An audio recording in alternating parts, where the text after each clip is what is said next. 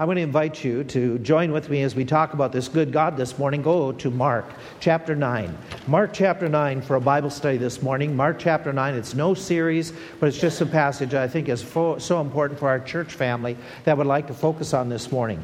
We're in Mark chapter 9. There's a story that's told in history about Alexander the Great that there was a philosopher that had benefited him and helped him out, so he wanted to reward this philosopher. He decided that he would tell this man, You can ask anything from me that you want, and I'll do it for you. Well, the philosopher came back after he thought about it, and he asked for this phenomenal sum of money.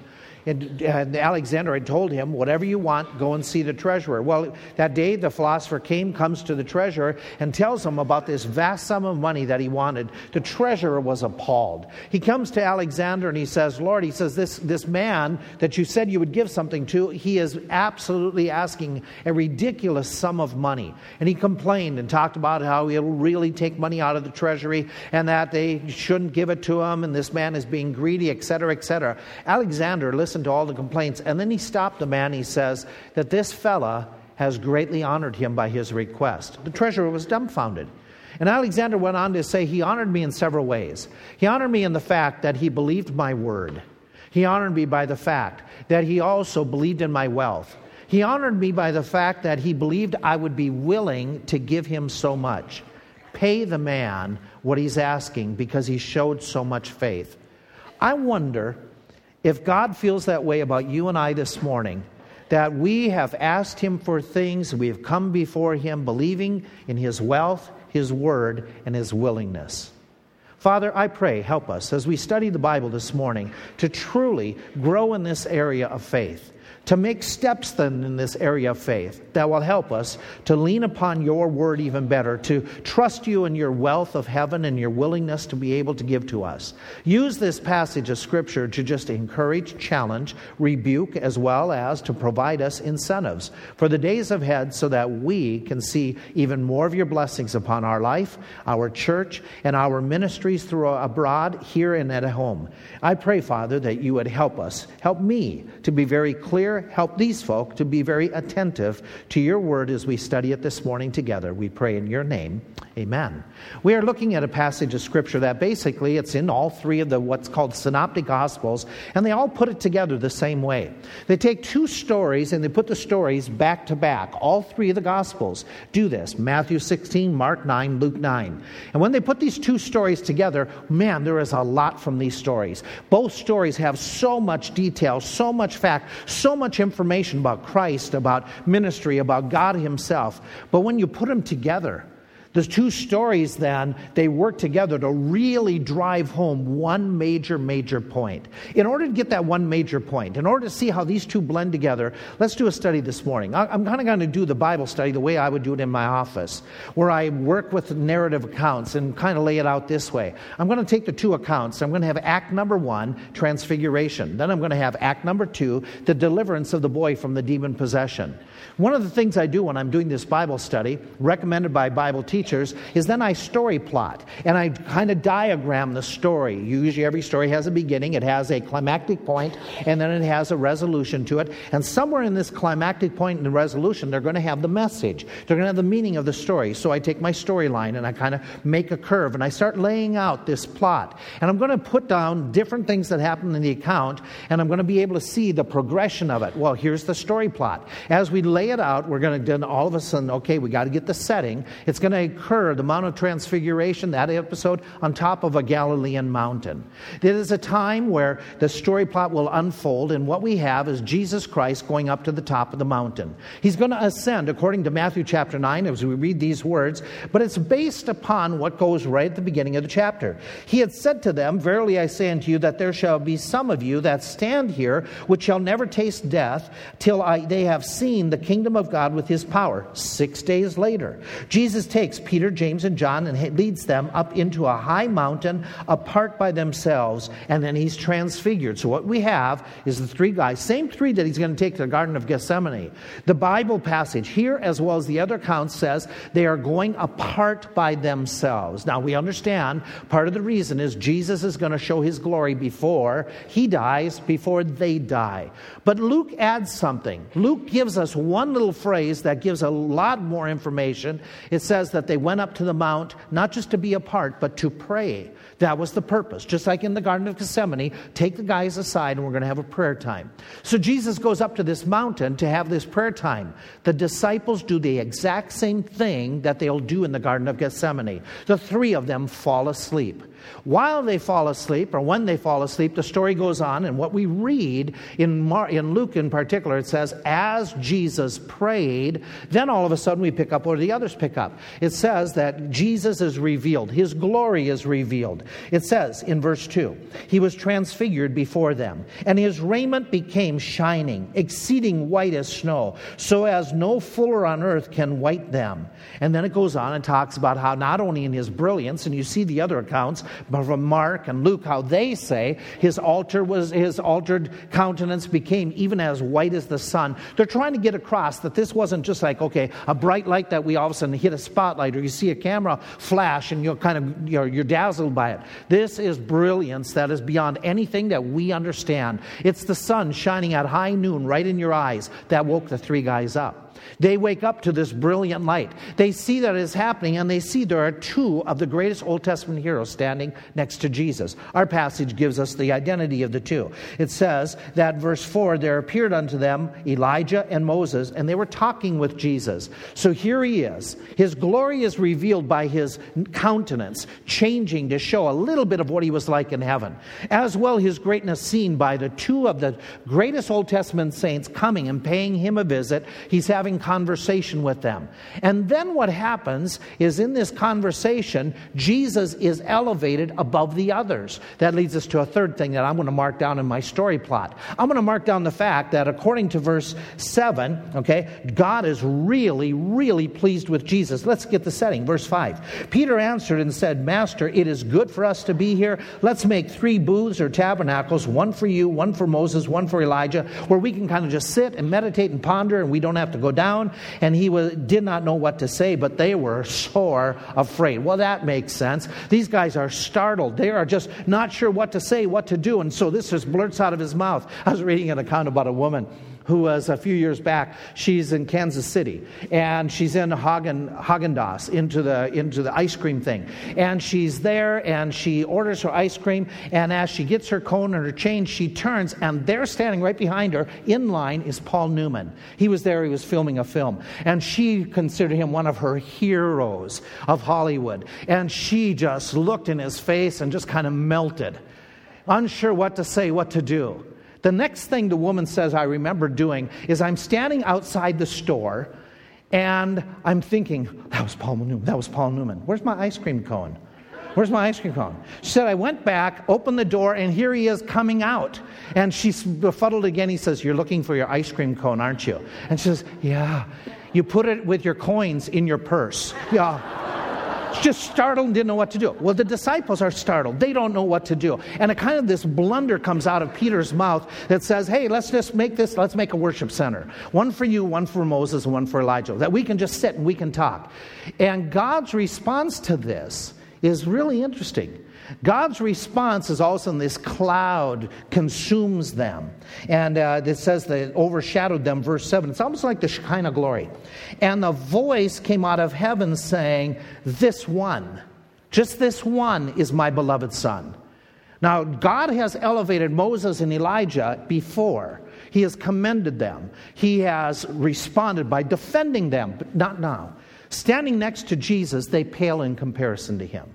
It is Jesus' brilliance. It is Jesus that God says, I am well pleased in. It is Jesus that looks at the next phrase. That God tells the disciples to do what with Jesus? What does your Bible read? Hear him. Listen to him. And it's the idea of keep on listening to him. What is very clear here is Moses, who represents the prophets, he wrote most of the, uh, the law, he wrote most of that. Elijah, who is the, the representative the, uh, of the prophets. What is being stated here is Jesus is even greater than the law and the prophets, illustrated to the disciples.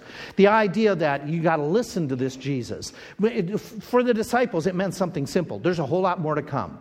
We, we're not going to stay up here. We have to go back down and we're going to have to listen and learn from Jesus Christ. We haven't gotten it all taken care of. And what Jesus is going to say is even more important than the law and the prophets that we've studied.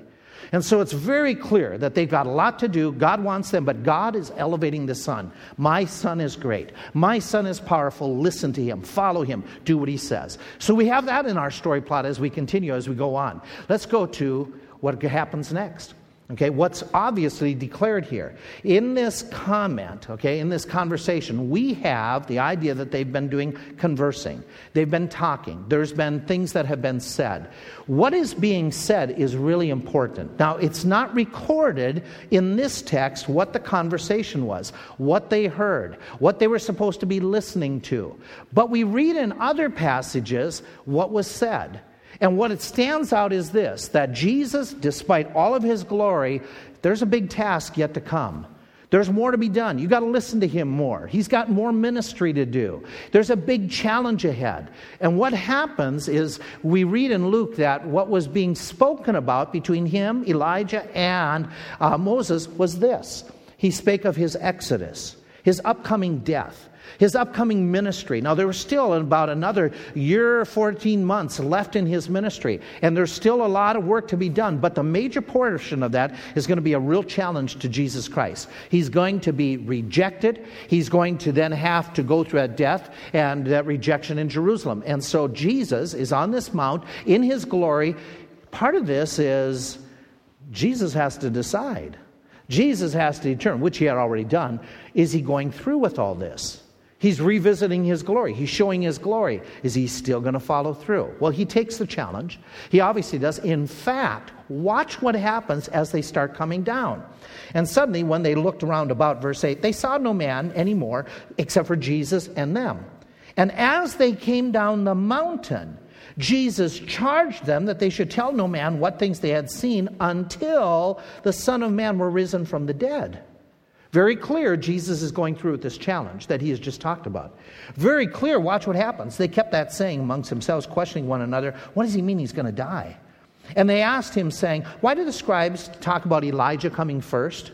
And he said, Elijah verily does come first and restores all things, how it is written that the Son of Man, that he must suffer many things and be set at naught or rejected. But I say unto you, Elijah has already come indeed. That's John the Baptist. And they have done unto him whatsoever they have desired, as it is written of him. So, there at the mountain, the conversation is Jesus, you got a big task ahead of you. You're willing to do that. Jesus says, Guys, we have to go down. You have to listen to me. As they go down, he tells them, I'm going to die.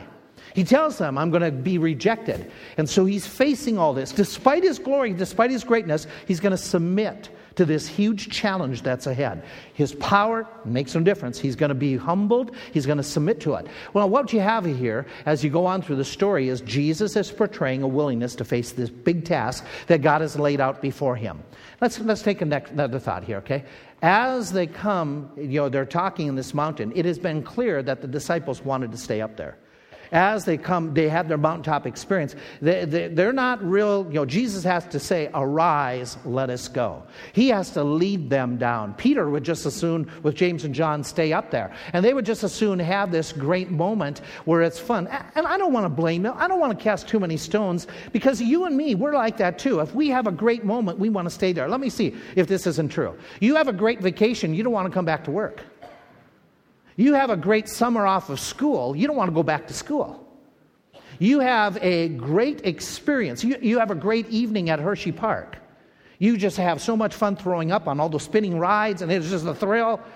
You'd say, I, I, you know, I just soon stay here and keep on doing these things as opposed to, oh, I'm so excited tomorrow morning you go back to school. We have great experiences. We want them to drag out. We want to have that fun some more. Well, the disciples are having a great experience. It is cool. It is neat. Everything is glorious on top of the mountain, but they got to come down. And as they're coming down, they don't understand what's going on. He's telling them things that they just are, oh, I don't get it. What does he mean? What's ahead of us? What's in store? And so oh, you have this story plot that goes, and there's a lot of things we could talk about with this story. I mean, we know that life doesn't allow us to sit on the mountaintops. We got to come down, we got to get to reality and get into those situations. And there's so much we could say about Jesus Christ upon this story. But to continue on, let's continue with our story as it flows into the next one. We could talk theology and those things, but let's put the two stories together. When you're putting two things together, they're similar, but they're different. When you can make comparisons to the next story now with your story plot, you're going to see some things standing out. And especially as you make the comparisons uh, at, at, at accounts that are back to back or side by side, look for contrasts and similarities. You'll see them real quickly in your story plot. In your storyline, that there are several similarities there, and they're all driving to one main point. They're all pointing to what we should do and learn from this text. Let's do our story plot. Okay, let's do act number two, scene number two. We're talking about the deliverance of the demon boy. They come down from the mountaintop. Now they're at the base of the mountain, not at the top of the mountain. The first thing that stands out before us is this the nine disciples were left to pray.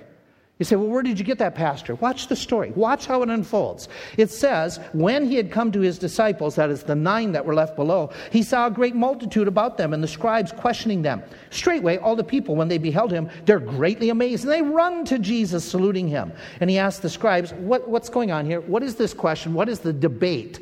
That's what's happening. When he says, What is your question? The disciples are in a debate with all the different scribes. They're in an argument. What's going on? Why are, why are you attacking my disciples? And one of the multitude answered and said, I, I think they're arguing over me. The Jewish leaders and your disciples, uh, I'm, I'm the one that caused the problem.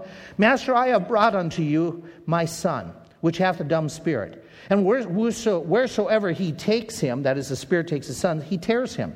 He foams, he gnashes with his teeth, he pines away. I spoke to your disciples, because you weren't here, that they should cast him out, but they couldn't do it. He answered to his disciples, O faithless generation, how long shall I be with you? How long shall I suffer you? Bring him unto me. They brought him, the boy, unto Jesus. And when he saw him, that is, when the boy, the demon, sees, straightway the spirit tears him. And the boy fell on the ground and wallows in the foaming. And Jesus looks at the father and says, How long has this been going on? Since a child. And oftentimes the demon casts him into the fire and into the waters to destroy him. If you can do anything, have compassion on us and help us. Jesus said, If you believe, all things are possible to him that believes. And straightway the father of the child cries out, Lord, I believe, but help me in my unbelief. Jesus saw that the people were coming closer and closer, he rebukes the foul spirit, saying unto them, Thou dumb and deaf spirit, I charge you, come out of him and enter no more into him. The spirit cried, rent the boy's sore, came out of him, and that boy was as one dead. Inasmuch as many in the crowd, by the time they get up there, they go, The kid's dead. He's dead. But Jesus leans over, takes the boy by the hand, lifts him up, and the boy arose. When he was come into the house, so now they're away from the scene, they're in private, the disciples said, Why is it we couldn't cast him out? And Jesus said, This kind can come forth by nothing but prayer and fasting. He's disappointed that the disciples didn't do it. Why couldn't they do it? Because they had been left behind to pray. Oh, by the way, the other three were taken up into the mountain to pray, and what did they do? They fell asleep. Kind of leaves you with the thought that you can kind of guess what the other nine were doing. They weren't praying. And Jesus rebukes them and says, Hey, come on, this has got to have pr- covered with prayer. You were supposed to be praying before it happened. It didn't happen. You didn't pray. So, leaving them behind, they didn't do what they were supposed to be doing. They failed. They failed in being able to deal with the demon because they failed to be praying. Let's take another stop, another step in this. As a result of their failure, their weak faith was revealed. Whereas Christ in his glory was being revealed, here, the weakness of his disciples are being revealed. By contrast to Christ, they are, you and I are, small. But in this case, their weakness of their faith. Their faith that they were supposed to have, that they were supposed to be able to do, Jesus has to look at them and say, Oh, faithless generation, how long? How long has it been? Now, I find interesting is he didn't turn to the man and say, Oh, your son wasn't healed because the faith healers lacked faith, or because you lacked faith. He turns and says, The reason the boy wasn't healed is you faith healers didn't have the faith. He's very pointed, very blunt with this. That leads me to another thought. Okay, just as the Father was pleased with Christ, Christ is displeased with his disciples, with his followers. It is very clear in this text. He has to rebuke them. They are faithless. He's displeased because number one, number four is this in the story plot. They had faced a great task. They had a challenge that was laid before them, just like Christ has a challenge laid before him on the mountain, willing to take it. These guys had a great task. They were willing to take it, but they failed.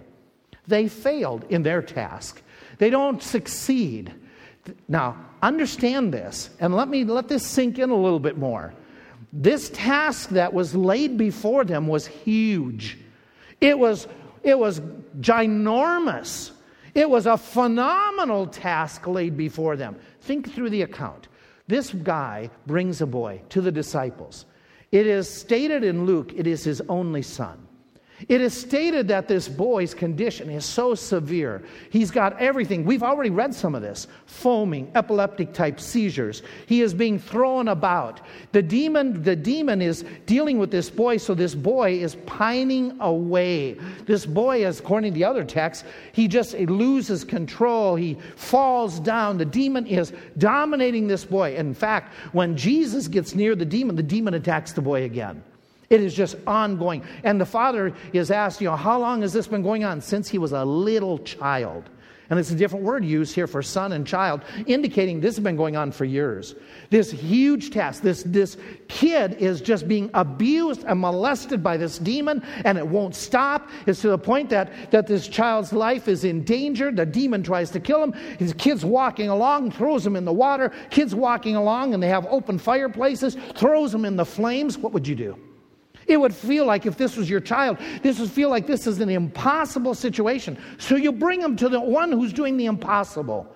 Jesus has been healing. Jesus has been, been uh, helping people for the last few weeks and months. No wonder the dad made the trek. Come to Jesus. Jesus isn't there. Let's ask the disciples. They're close to Jesus. They had gone out and they had cast out demons. They had healed people just weeks before. Why? Let's have them do it. Nothing happens. Nothing happens. In fact, it gets so bad that when Jesus says to the demon, Get out, the demon attacks the boy. And what does the, everybody think? The boy, it's so severe that what is it? He's dead. He's dead. This boy is just, this is a big, big, big task. This is a phenomenal job that's left to the disciples. And yet, I want you to keep, keep this in mind. As big as this job is, as, as phenomenal as it is, Jesus expected them to succeed. He knew they could have succeeded. He knew that, they, that their, the idea that they, they, they cannot say to him, it was too big for us. He says, that's just not true. Oh, faithless generation, you should have been able to do something. As big as this task is, I expected you to succeed, and I know you could have succeeded. I gave you the tools to succeed. And he rebukes them. They could not say to him, we couldn't handle it. They could. He knew they could. They just didn't handle it right. God, in His wisdom, shows how this was not impossible. Jesus takes over, cleans up the mess. They think the boy is dead. We read already. Jesus goes, picks the boy up, and everybody marvels. According to Luke, they are marveling at the goodness and the greatness of God. Clear demonstration that Christ has the power. Clear demonstration that he could handle this. And he expected his disciples to do the same thing. Absolutely clear. These guys failed. They had a big job and they failed. Can I, can I ask you a question? Do you have any of these big jobs? Do you have these things that seem absolutely impossible to you? Overcoming a besetting sin getting the guilt out of your life, getting an event with a people conflict that's been going on for years, getting it resolved, getting out of debt seems impossible at times, coping with a loss of a loved one. How can I function? How can I move on? There's nothing, there's no hope. Dealing with a major problem, you've got a hard hearted relative. You got a hard hearted mother, parent, father. You have a hard hearted child, brother, sister. You want to win them to Christ, and it seems like this is never going to happen. You want to restore a broken marriage. And it seems like this is too hard. You got a parent that is impossible to please. No matter what you do, it is always wrong to the point that you just you want to give up. You got a marriage where you are not on the same page. And you got to come somehow figure this out. How are we going to raise the kids? Because we are at, uh, constantly disagreeing on raising the kids. You got situations that you say, okay, I've got this besetting sin. It's porn, it's gossip, it's greed. You've got this difficulty of overcoming a habit like smoking, cussing, cursing. You, you say, what, you know, God, what do I do? I, I, I just can't finish this. It's too big. You're struggling with whether or not you should tithe or not, and coming into that hurdle of faith that you say, I need to do this. Should, does God really want me to do vocational ministry? Should I really yield to that? I'm trying to think through what, what God would have me to do with my life. It seems like an impossible thing. It seems like it's too incredible. To stand up for Christ at school and to declare your faith at work it's overwhelming. I can't do it. God, this is too much for me. You don't understand. You don't understand. God expects you to be successful in doing his ministries. He expects you to have a good marriage, to reach out and have boldness, to restore those conflicts, to live without this indebtedness dominating you. He expects you to overcome the besetting sin, to handle your trials and rejoice. And again, I say rejoice. The issue isn't with God and His power. The issue isn't that God has failed you by putting you in those situations. God wants you to be successful, and no matter how hard it is, He has laid out for you His expectation success. The question is how? How do we do that? I want you to catch one more thing. That is, in the story plot, the disciples had wanted to stay on the mountain. Here, they want to know where did we go wrong? Now, I'll give them credit. The disciples, give them credit, they asked, Where did we go wrong? Many of us, when we have made a mistake, we just as soon forget the mistake immediately and not talk about it. Where we blew it where we said the wrong thing, did the wrong thing, offended and, and did something you know, stupid. We just as soon not talk about it. Now, they, didn't, they wanted to talk about it, and they went in private and they asked Jesus, you know, what did we do? And Jesus points out to them what they need to do to correct in the future. So, here's the big question God has given you challenges. It's not unusual. Jesus Christ had challenges, you're going to have them. He's given you challenges. You've not been real successful with them. Do you want to know how to become successful? Or is it, let's just ignore it, let's just keep on doing what we've been doing? Let's just kind of just do the church thing and we'll, we'll finish our, our time here and we'll fulfill our obligation and we'll do our little purgatory here at you know, Faith Baptist Church. We'll get out of the service and then we're right back to the same stuff on Monday, getting angry, getting upset, giving in to the temptation, offending, not resolving. But the Word of God is, a, is calling you, God's Spirit is calling you to have success in your life when you are facing overwhelming obstacles. And so, what do we do with this? Let's notice the lessons to live by. They are real simple. The lessons to live by from both of the accounts put together is this there are always, always great tasks and challenges to be faced. They are always there. We can't stay on the mountaintop and just pretend it's not there. But you have to realize you're not alone in your trials. Jesus Christ even had challenges. Even when he was showing his glory, he's talking about a challenge that's ahead of him in a life and death challenge. They are there. We all have them. Every one of us, they may differ in degree, but they are a part of our life. We are expected to come off the mountaintops and to face our challenges. And they can be faced successfully by followers of Christ. Number one, I have to remember this. This is a part of my life. This is a part of your life. There will always be challenges. Then let's take it a step further. Okay? What about us as a church? Are there challenges for us? There are some huge challenges as I see what's ahead over these next few weeks and months for Faith Baptist Church. I think there are tremendous challenges. There are tremendous ministry opportunities that we could either do well or we could blow it before the Lord. Not just on a personal basis, but on as a community basis. We've got the challenges of doing the children's outreaches here in the community, the safe time, the teen revolutions that are going to be picking up to say, let's do a little bit more outreach. Let's try to get the word out. Let's try to reach some of those teens that you go to school with. And some of you say it's impossible to reach them.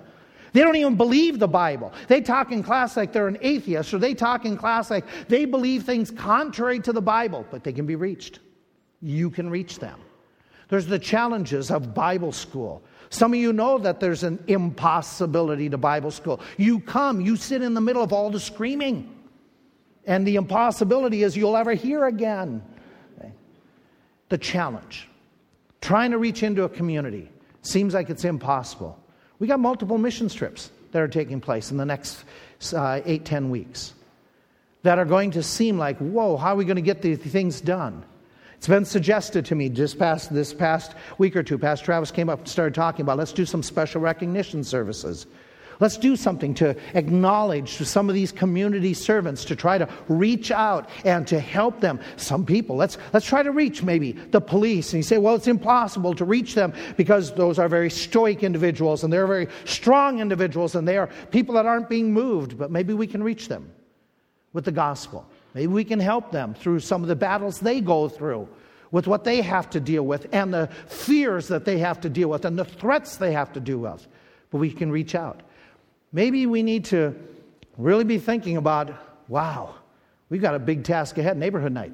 In September. You say, what are you talking about in September? Because June, July, August are the months that we really need to be preparing to do it right. And to do it better than what we've done in the past, to have some type of evangelistic outreach during the course of that evening, whether it be puppet ministry, whether it be something that we incorporate that evening to share the Word of God. Seems impossible to get this all done in, in the midst of your vacations and our vacations and all these weddings, which we have six of them coming up. Okay? What, how are we going to get all this stuff done? Plus, all the stuff that you have to do and our regular ministries. And we have to consider how to reach into the ethnic community of our, of our town. We are not a diverse looking church, but Lebanon is diverse. What do we do to really fulfill this commission of reaching into the, into the community? Do we need to have translators trying to translate the service while it's happening so somebody who doesn't speak the language can sit in here and hear what's going on? God bless translators trying to keep up with me. that will be an impossible task. What about, what about our grieving community? we have been dumped on the last year and a half with a tremendous amount of peoples who are grieving. What can we do as a church to provide a support group for those in our community of church grieving and use that as an opportunity to expand out to others who are grieving as well? These are challenges, these are opportunities that we need to consider and we need to look at and say, Jesus Christ isn't making a mistake by allowing us to be in this town and watching the ethnic change the face of our community. We are here for a reason. We are here seeing peoples going through the different events for a reason. And Second Corinthians chapter, chapter 1 uh, calls us to say those who go through trials are given those trials at times to help others to go through the trial. We're obligated. We've got to do more. We've got to reach out some way. How do we squeeze it all in? Impossible? No, it's a challenge. Overwhelming? No. Not if we do it the way Christ tells us to do it. He has given us the formula to successfully face the tasks and the challenges. It's in this ta- text. We all have challenges. We do as a church body, but He's also given us the key for success. And there's one key for success I was reading about a little, uh, little girl. She's with her family. They're vacationing in this area, and as they go through this New, New York community, she sees this playground. That is a wonderful playground. And so they know that they've been in the car long enough. You know how it is when you have little kids in the car, five minutes is long enough. And so you're on this long trek, st- they stop, and the parents are all excited. We're going to run, we're going to be in the playground, wear off some energy, and then she can sleep. And they get up, and it's locked. The gate to the playground is locked. The little girl is just non phased. She turns and she says, Daddy, you have lots of keys on that key ring. You can open it. What she doesn't know is it takes one special key, right? Well, that's the same as what Christ is saying in this text. He's talking to disciples who didn't keep up with the challenge because they didn't get that one key. The one key that they needed to do the task. He tells them what it is. Now, it does not include, and here's where you and I struggle. To face the challenges and the tasks, we often rely on this stuff. We rely on personal experiences. We look back and say, Well, I've done it before. This is the way I did it. And the disciples did do it before. The disciples did cast out demons. The disciples did successfully purge out peoples who had this type of illness and problems that were a result of demons. They had done it in Matthew chapter 10 when they went out and preached. They as well had a desire they were willing to do it, but willingness and desire is not enough uh, alone. You and I, hey, I have a desire. I have a desire for the Vikings to finally win the Super Bowl. It is not enough. There's got to be something there. I have a desire to play sports. Willingness is not alone to make me athletic. These disciples, they had a willingness and a desire that we could, we could just do all these things. They can't, you can't rely on willingness alone. You can't rely on personal experience. And that's the problem with you and me. I'm sorry. That's the problem with me. Is that it's too easy to rely on past successes. Maybe we need a little bit more failure at times so we become more dependent on Christ. So, what happens here is they have to learn it's not numbers alone. They got one demon against nine disciples. Surely they should be able to beat them. Numbers alone, let's take the lesson as Faith Baptist Church. Numbers alone will not make us successful. Numbers of people who come, numbers of people on staff, it is not the key. Now, are those things needed? Do we need for ministry to have a facility and finances and folk? Yes. But that is not the key to success. You can have all the finances, all the folk, and all the facilities and still not do a work for God. What do we do? The key is this O faithless and foolish generation. It's faith. It's simple faith. How does it read in Matthew 17, the parallel account? If you have faith as small as a mustard seed, you can say to the mountain, Move here or move there, and it's going to move. It will happen if you have that faith. And that's where he's saying what we need to do is we need to have that type of faith where we are believing. Now that idea of that faith of the mustard seed is getting a thought across. It is the smallest seed that they would know there in their region. And he's saying it doesn't mean, you know, you've got to pump yourself up in faith and you've got to have this. It's saying you could even have small faith as long as it has growth potential.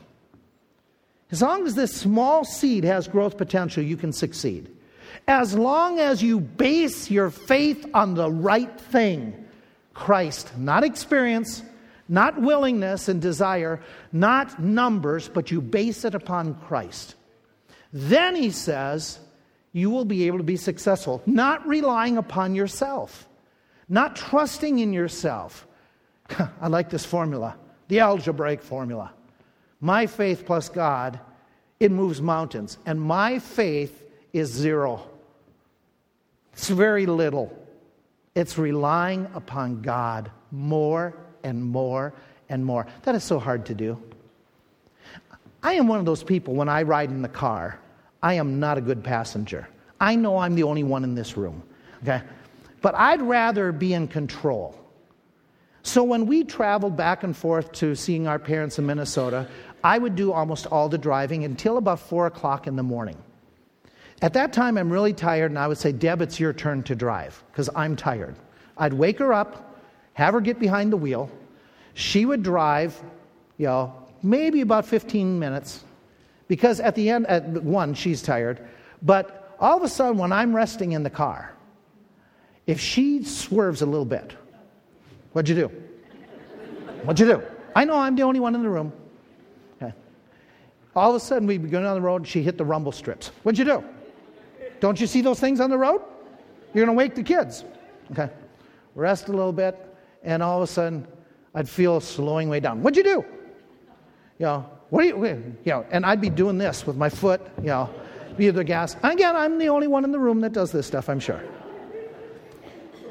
So I, I, I don't do that well, passenger. And uh, a weekend, we had a couple weeks ago, in the last couple weeks, I've had knee surgery. And so with knee surgery, the doctor says you can't drive. That's what the doctor says. Okay. In my mind, that's what the doctor says. Okay. In my wife's mind, that's what the doctor said. Okay. So it was a reminder again that, okay, Deb, you have to drive. You got to pray for her. What she puts up, you know, I may be medicated, but what are you doing? What are you doing? What are you doing?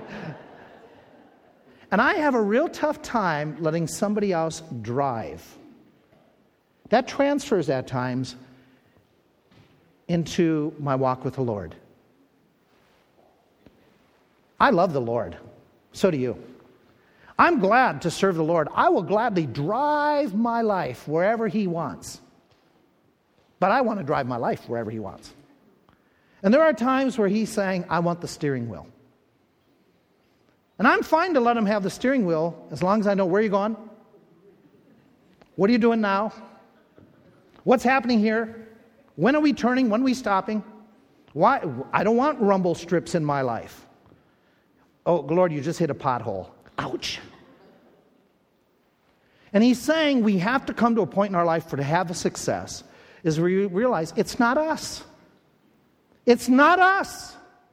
We live by faith, not by sight. We rely upon the Lord more and more and let him have control. And do you know what it leads to? God pleasing, success bearing faith is that which moves us to pray. You can say you've got the faith of the world. You've got so much faith. It's not true if you aren't praying.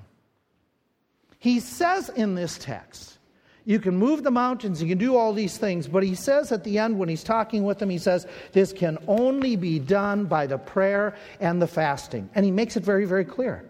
Now, I understand some of you are using different translations. And some of you, if you're sitting in Matthew, you're going to say, that phrase, fasting, isn't even in Matthew.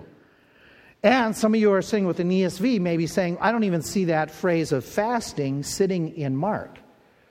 Let me explain something to you. Matthew, where it says fasting and praying, praying and fasting, in Matthew, there is a number of old, old manuscripts in the Greek that it is questionable. The preponderance of the manuscripts don't have the phrase and fasting. And so many of the critics and many of the scholars say it probably was an addition into Matthew. Mark's passage, however, is a little bit different. Mark, of all the ancient manuscripts, almost every single one but two have fasting included. But the modern day scholars say this since it was added in Matthew, it was probably added here. And as one editor put this comment, he says, fasting was more of a practice in the old in the olden days we don't do it or need it as much in the present days, so we're going to delete it from the modern translation. I say this if the preponderance of the evidence is it belongs in Mark, leave it in Mark and leave it as a practice for you and I to consider. In fact, let's talk about this praying and fasting. What this text, Jesus is calling to do, is saying, you and me actually praying is our demonstration of faith. That is the faith. When we come to God and we pray before God and saying, God, we need you. God, I want you to work in this way. So, what he's calling for us is to personally pray. Not others pray about our, our tasks, but you pray about your tasks. me pray about this task, about the debt, about the overcoming, about the boldness, about, about the reconciliation. Personally pray. He is saying as well that we need to persistently pray. This is ongoing, guys. This cannot be done, these tasks, these, these obstacles, these challenges. It requires ongoing prayer and fasting. In fact, it has to be so ongoing that you are praying and fasting before the obstacle arrives, before the challenge gets there. It is not a crisis type of mentality that many would think is Christian, but it's not by the words of Christ. You and I are to make this part of praying and fasting a part of our life so that even before they come with a demon boy, we are prayed up. We are fasted up so that we have the ability to be successful spiritually. It's persistent praying, it is prioritized prayer. What I mean by that is saying that prayer is so critical, I am willing to give up time eating. Whoa! That's huge for some of us. Some of you, it's no problem. But some of us, we love our eating. I love my eating. I'm so bad that yesterday at Don Paul's funeral service, when they're giving a tribute to Don and they talk about food, my stomach starts growling at a funeral. Because I love to eat, especially healthy things, chocolate chip cookies. That just that's it. Not coconut, but chocolate chip cookies. And he's saying, give it up. Give some times up of things that you really, really love. Give it up. And show that prayer is so important. It is more important than a Big Mac, it is more important than that cheesecake. Getting God to give us help and strength and ability is more important than that pizza. It is critical, he says, that we prioritize our prayer life so that we devote to prayer to the point that we will even give up some of our daily routine to be involved with prayer, special prayer on occasions. But here's the bottom line you got to practice it. Not talk about it, not intend to do it, not think that, oh, I'll, yeah, that's something that when I get to be graduated from high school, then I'll start doing it. When I, when I finish college, then I'll start doing it. When we have kids, then I'll start doing it. When I get retired, I'll have more time, then I'll do it. Come on, folk.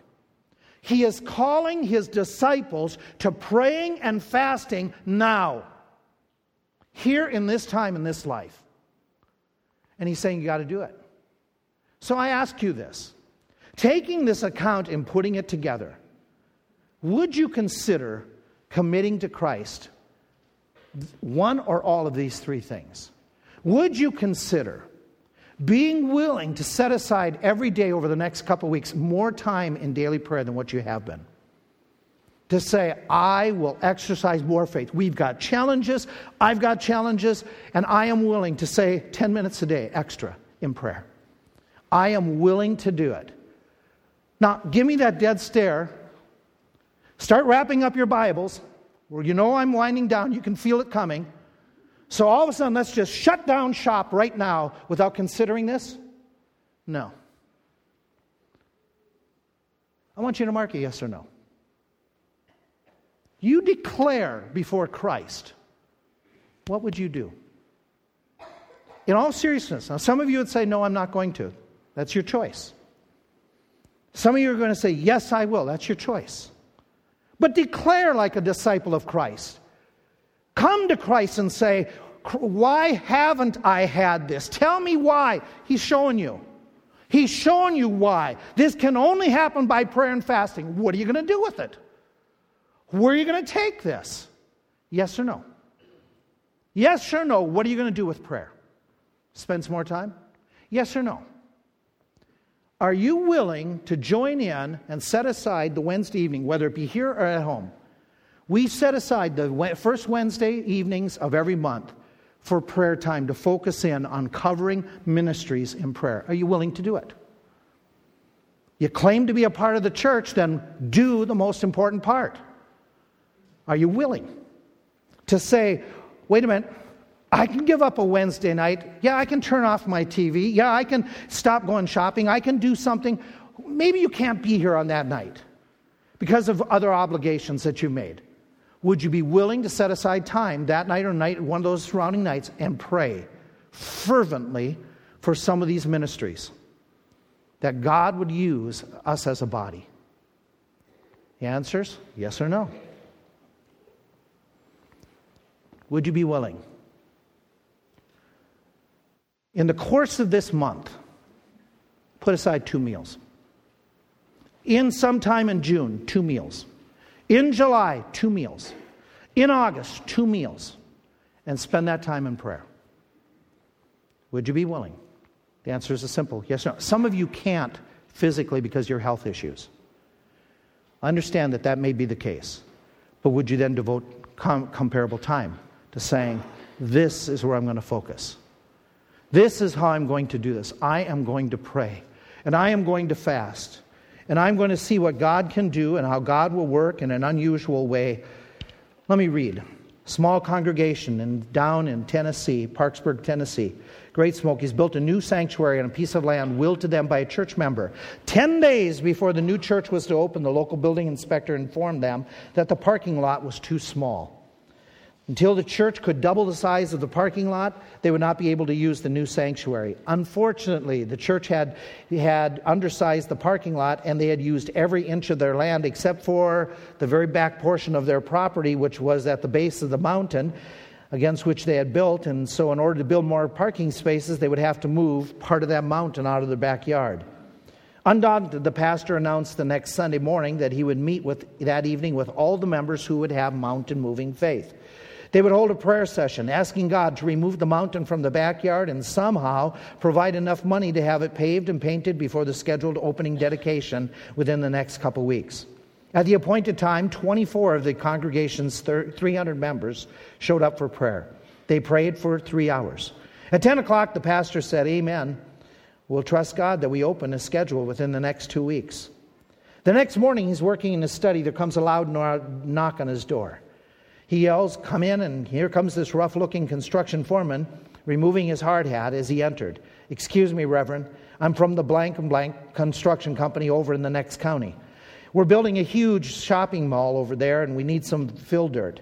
Would you be willing to sell us a chunk of that mountain behind the church? We'll pay for the dirt to be removed. We'll pave then the exposed area free of charge. Would you be willing? And the guy fainted and said yes. The article concludes the little church was dedicated the, the, the, Sunday after as originally planned, and there were far more members within that church that had mountain moving faith than they did before. That's a true story. That's not everybody's story. But the story of your and my life can be this we can be successful in the challenges we face if we do it Christ's way. And if we follow by putting faith actively into prayer and fasting.